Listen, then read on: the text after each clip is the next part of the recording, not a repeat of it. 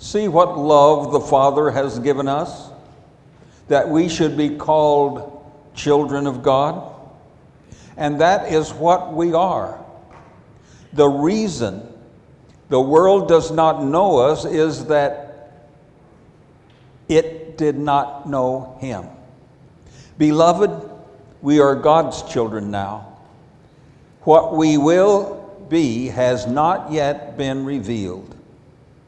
What we do know is this when He is revealed, we will be like Him, for we will see Him as He is. And all who have this hope in Him purify themselves, just as He is pure. Everyone who commits sin is guilty of lawlessness. Sin is lawlessness. You know that He was revealed to take away sins, and in Him there is no sin. No one who abides in Him sins. No one who sins has either seen Him or known Him. Little children, let no one deceive you. Everyone who does what is right is righteous, just as he is righteous. Were you the favorite child? My wife Dorothy was. She's an only child and had no competition. You remember the Smothers brothers?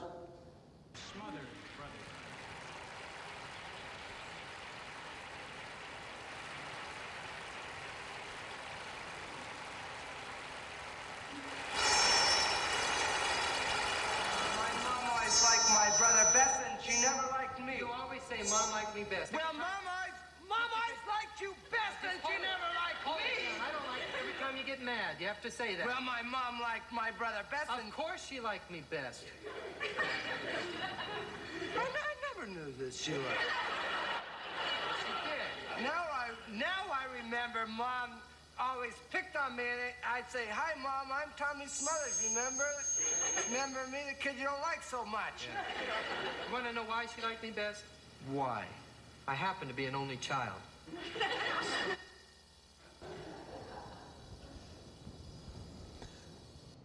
Parents always tell their offspring, we don't have favorite child.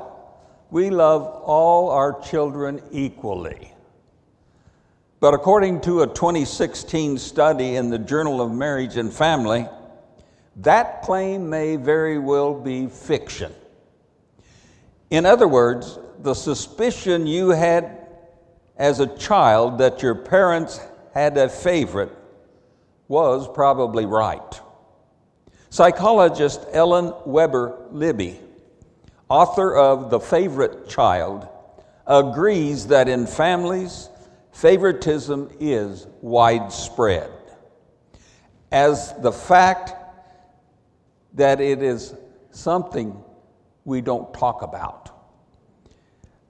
She says parents need to know the favoritism is normal and it exists in almost every family. Parents may prefer a child is more that is more like them, but the favorite can change from over time. Parents may prefer a child in a particular stage. For example, preferring a child that is an infant as compared to when they're a teenager. While parents having a favorite child may be normal, it can be unhealthy, such as when preferential treatment is consistently focused on just one child, or it is used to boost a parent's self esteem. I've seen fathers who wish they had played football push their sons and if their son does well, somewhat of a favorite. It can leave the non favored child or children open to depression. or the favored child can be left feeling responsible for the parent's, parent's happiness. Perhaps the most important finding in the study is that when families are close, perceptions of favoritism don't have any impact. This idea of the favorite child comes to mind when reading the first line of John 1 John 3. See what love the Father has given us, that we should be called children of God, and that is what we are. We might wonder, with all of us being unique, does God prefer some of us over others? This is, of course, an unanswerable question. God doesn't share that information with us. We do notice in some of the biblical stories God's seeming preference for some who are not firstborn, like Isaac over Ishmael, Jacob over Esau, David over his older brothers. But those choices may have been based on certain abilities the chosen one possessed. And God wanted to use those abilities rather than God liking one more than the other. The people of Israel understood themselves to be God's chosen people. As Moses stated in Deuteronomy 4 7, for what other great nation has a God so near to us as the Lord our God is whenever we call to him? Or in Malachi 1, verses 2 and 3, God says, I have loved you, but you say, How have you loved us? Is not Esau Jacob's brother? says the Lord. Yet I have loved Jacob, but I have hated Esau. I have made his hill country a desolation and his heritage a desert of jackals. Now, Jacob and Esau in this text do not refer to the people who bore those names, but to the nation of Israel and Edom that descended from those distant ancestors. In response to accusations from the people of Israel that God was not, did not love them, the Lord points to the then current devastation of Edom. It seems that God is okay with the Israelites, understanding themselves as favorite children. Against all of that, we have biblical assertions that God wants everyone to be in the divine family. Isaiah 45 22 Turn to me and be saved, all ends of the earth. Matthew 22 9 Go therefore into the main streets and invite everyone you find to the wedding banquet. Or John 3:16, for God so loved the world that he gave his only begotten son that whosoever believeth in him should not perish, but have eternal life. Or Galatians 3:28, there is no longer Jew or Greek, no longer slave or free. There is no longer male and female, for all of you are one in Christ Jesus. Timothy, 1 Timothy 1 3 and 4. God, our Savior, who desires everyone to be saved and to come to the knowledge of the truth. 2 Peter 3 9. The Lord is not slow about his promise, as some think of slowness, but is patient with you, not wanting any to perish, but all to come to repentance. And finally, Acts 2:21. Then everyone who calls on the name of the Lord shall be saved. But regardless, whether God does or does not have a favorite child, some of us may feel that we are or are not favored. If things have gone pretty well for us, we may think of, ourselves of ourselves as being among God's favorites. If we have suffered loss a lot of times and have had to struggle with life, then we may feel that we aren't among God's favorites. But there's a problem with this kind of thinking.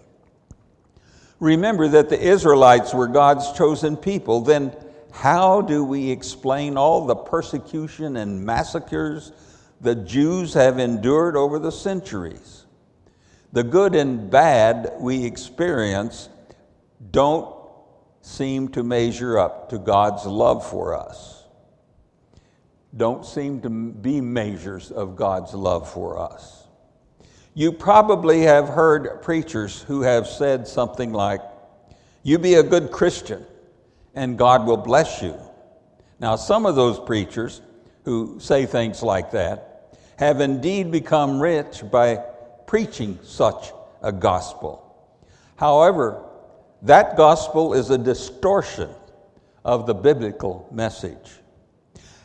However, we know people who lived much of their lives far from God and who later repented and became grateful disciples and have said things like this Why God would want me back is a mystery to me.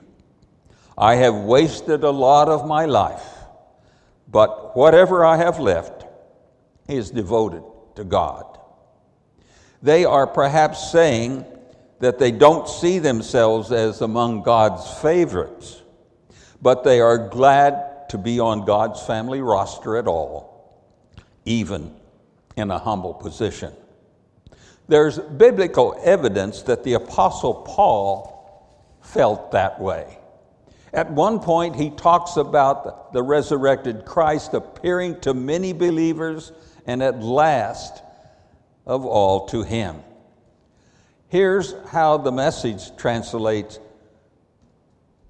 uh, Paul's words on the subject in 1 Corinthians 15 8 and 9. Christ finally presented himself to me. It was fitting that I bring up the rear. I don't deserve to be included in that inner circle, as you well know, having spent all these early years trying to my best to stamp God's church out of existence. That may also have been how the prodigal son felt when he finally headed for home he asked only to be made a servant in the household. Ironically, the welcome he received from his father led his older brother to conclude that the prodigal was, in fact, the favorite child. The father's response to the older son seems to be his way of saying he loved both of his children. Now, there's a caution. We must be careful not to reduce God's wanting everyone to be children of God into thinking God loves everyone no matter what we do, because that's not what the Bible says. Jude, verse 21 says, Keep yourselves in the love of God, because this suggests that it's also possible to remove yourself from God's love. God won't do it, but you can. Jesus said something similar in John 15 10. If you keep my commandments, you will abide in my love, just as I have kept my Father's commandments and abide in his love. Don Carson, in his book, The Difficult Doctrine of the Love of God, draws an analogy to help us understand what keeping ourselves in God's love means. And I want to quote a passage. There is a sense in which my love for my children is immutable, regardless of what they do. There is another sense in which they know well enough that they must remain in my love. If my teenagers break curfew for no good reason, the least they will experience is a bawling out. And they may come under some restrictive sanctions.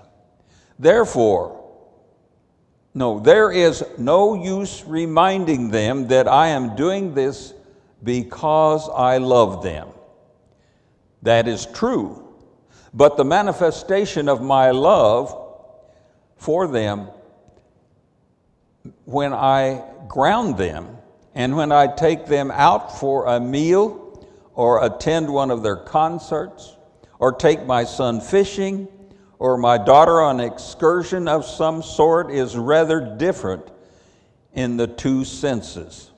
The latter will feel much more like remaining in my love than the falling under my wrath.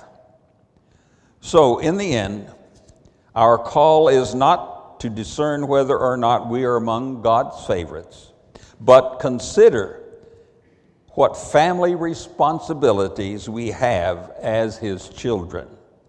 Yes, God loves us, but we can make God's love for us insufficient if we ignore the righteous living to which God urges us. In one sense, it is true that we cannot drift away from God's love. But it is also true that if we desire to be children of God, we need to give God the obedience that is expected of us. This was probably what John was getting at in our passage for today when he said in verse 3 And all who have the, this hope in God purify themselves just as he is pure. So rather than taking God's love for granted, let us keep ourselves in his love. Amen.